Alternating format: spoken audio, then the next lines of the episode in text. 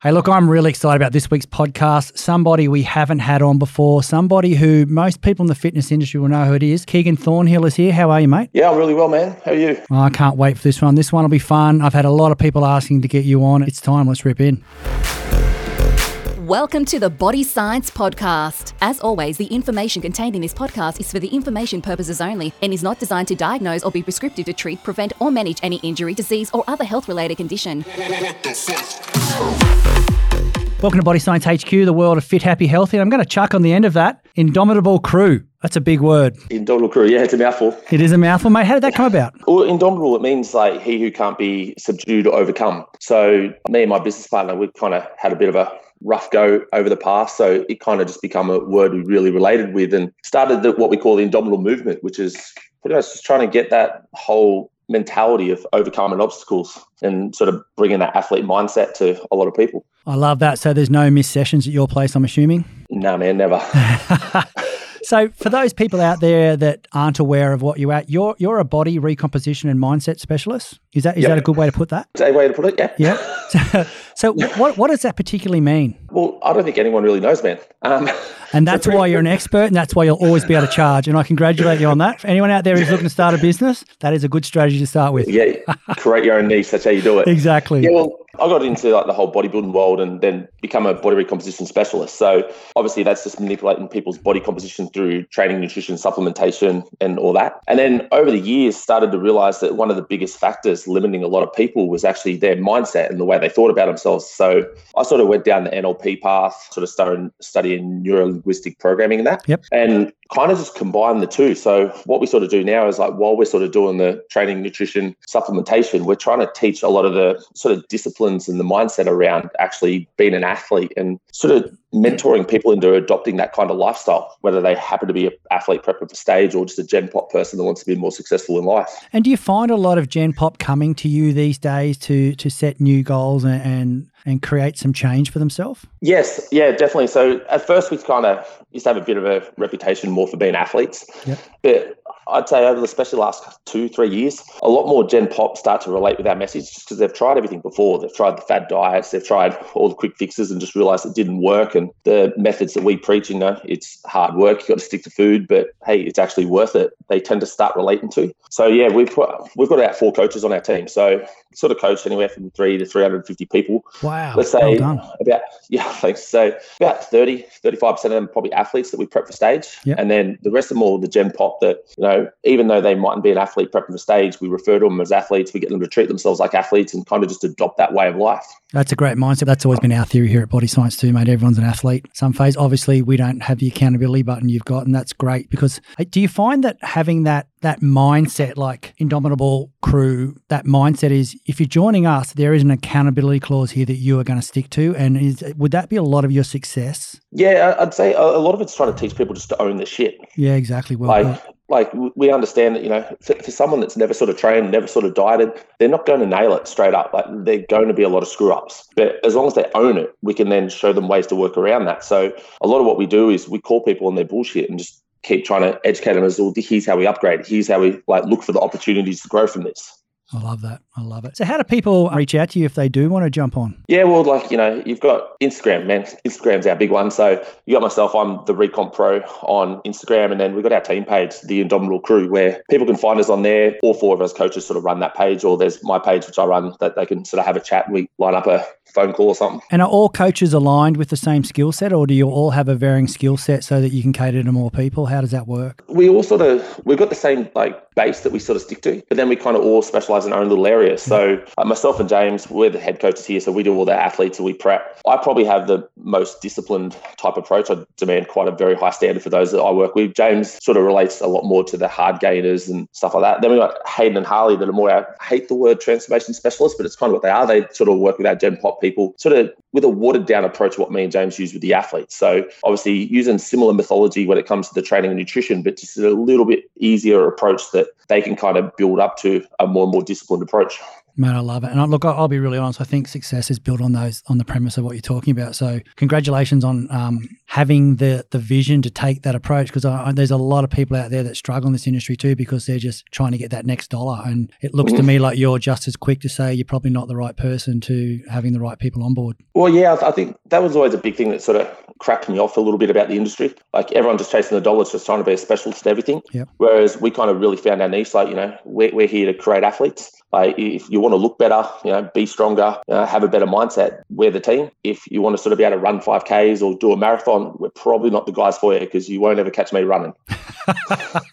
I love it. Look, speaking about you, you brought it up. Do you want to go through a little bit about your bio and who you are and what brought you to where you are in life right now? I've, I've, been in sports my whole life. I used to be quite a high level swimmer. I swam at the 2008 Olympic trials. Mm-hmm. Used to actually have an eating disorder when I was a kid. So I, am a quite a heavy, heavy person. Like even at the height of my eating disorder, I was about 85 kilos, which is quite heavy for most. For me, it was, yeah, I, I was very sick and ill and felt, got into the gym because I was 18 at the time, realized that the guys with muscles were picking up the chicks.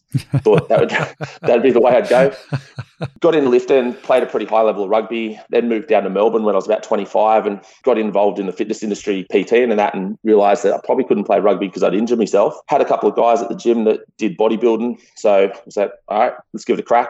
Did my first show and just fell in love with that sort of lifestyle. I've been bodybuilding ever since, really. Nice. So, mate, are you, are you, sort of saying the whole journey started from you hitting rock bottom? Is that is that where you're at? In, in oh, yeah, probably. I'd say I've hit rock bottom probably more often than most. I'm quite an extreme personality type. So as I said, had the eating disorder, went from one extreme to another where I went from trying to get as skinny as possible to trying to get as big as possible. I have worked in the past a lot with people recovering from eating disorders and that. And one of the things I tell them is it's something you never really recover from. We kind of just change the focus of it. Okay. So rather than getting them to stop focusing on being skinny, we, we kind of retarget their obsession into a more healthy way. So when I had my eating disorder, it was quite an unhealthy obsession. Everyone was worried. But once I started directing it to let's get as big and strong as possible, no one had a problem with it. I'd say it's the same obsessive type but you know, in a way that's actually allowed me to move forward in life. So I had that probably uh, built to quite a decent level of success as an athlete and a coach. And then about three years ago, kind of had my next rock bottom, which was going through a pretty nasty separation and having to walk away from two companies and start again. And that's when the Indomitable movement was actually created. Okay. Me and James, we used to work together,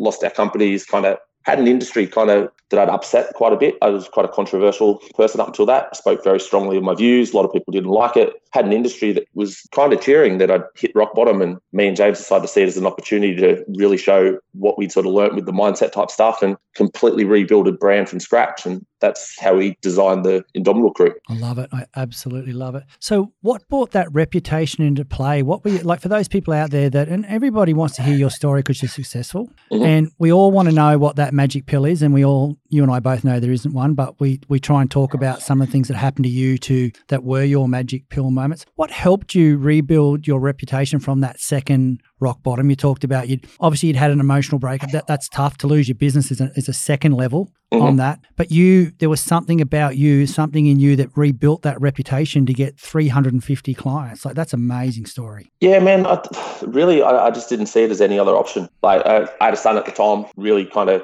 you know, like most that hit that kind of situation, feel like a bit of a failure. And you're like, well, man, what are you going to do about it? I can sit here and cry about it and do nothing and, you know, be a failure, or I can bury myself in work and actually build something to be proud of. And that's what we did. I, I chose to look at the rock bottom as an awesome opportunity to sort of build from with no attachments to a past. So up until that time, as I said, I'd been quite controversial in that. And having had to leave two companies and start from scratch, I'm like, I, I, can be anything I want here. I can build whatever brand me and James can sort of sit down and build whatever kind of legacy we want. There's nothing holding us back. And we kind of just ran at that opportunity. And obviously that come with challenges, but you, know, you just run at those challenges and make it work. I love it. I love it. Hey team, it's Greg from Body Science here. The Hydroxyburn Shred is back on shelf. It's our new therapeutic, has all the taste. And if you're looking for a better thermogenic, we've really pushed for the pursuit of a better thermogenic. Full disclosure on the labeling. What do we mean? Caffeine levels have changed. We all know the rules have changed. The ingredients have changed. The claims have changed. We have a clean label with premium quality ingredients for you. So, what does that mean for you? You can look at things like metabolism, energy, sugar metabolism, fat metabolism, cognitive function, thyroid, and just general health and well being. And it's all on the label. If you're taking a fat burner now and it doesn't say it on the label, have a look at it and go, why? Get on board. Do you think these days when you're obviously, I, I want to have a chat to you about some of the keys to, you know, body recomposition. Like, what do you think are some of the formulas here we need to look at? Do, do you bring your your time at hitting that bottom? I know I'm harping on it, but it's such a topic that people people want. Like you said, there's a lot of people happy to see me fail. You see that Mm-hmm. all the time in this industry and every industry, and it's just a, we're humans. We just naturally think that way, which is devastating. But we also support the underdog. Yep. So, do, do you think that you bring a lot of that story that you went through into your one, one, some of the keys to people's body recomposition? Yeah, definitely. So, like the guy that actually did all my NLP certification and that through, he he joined our team to see how we use the mindset stuff through the fitness and body recomposition. It was an approach that he hadn't really seen before, and really, like a, a lot of the quotes that we use where athletes to try and get them to align with our message and that is we got quotes like standards over feelings, which pretty much means Nice. it doesn't matter what emotional state you're in. Like you know, there's a standard we hold ourselves to, and these are all the kind of lessons we try to teach in the way we stick to a diet and in the way we train. Like you know, no emotional eating out of the fridge. Like we need to learn that that, that emotional craving for shitty foods it's not going to serve us. Let, let's hold ourselves to that standard. So, as we're sort of teaching these disciplines through the food and nutrition, people are actually adopting them in life. So,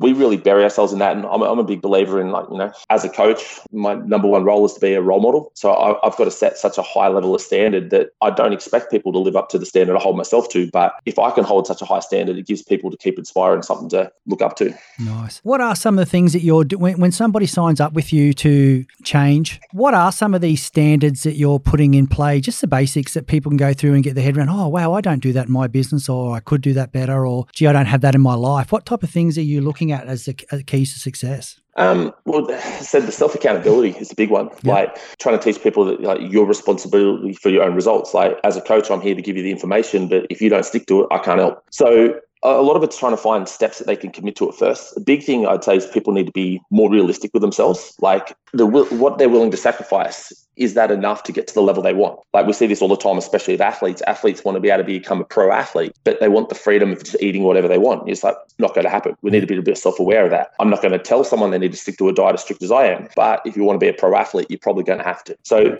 that, would probably be the biggest thing we expect from people: just the self accountability and the, the, the self responsibility of owning their own shit. Is, is there a big is there a big gap between the fitness competitor and the everyday person that comes in and their does what what they're actually looking for? Not really. Like not as much as you would think. Hey, like Mm. it's a high level of standard and a high level of commitment needed. Yeah. But they all have the same problems. Like you know, the the problem that the overweight person's having with the emotional eating, athletes are having too. It's just on more of an extreme. So I'd say they're a lot more similar than they all think, and uh, that's why we've kind of approached the Gen Pop people like athletes too, trying to get them to move that athlete status. It, it's the same problem, just on a bigger scale. I love it. And do you do you find that you're having a great connection between people that come to you just to change their lives are then looking at what's the next step for me and they are getting into that competitive stage? Yeah, definitely. So we get a lot of people that come like three weeks ago. We had an athlete step on stage that's gone and lost 60 kilos. Wow, and congratulations.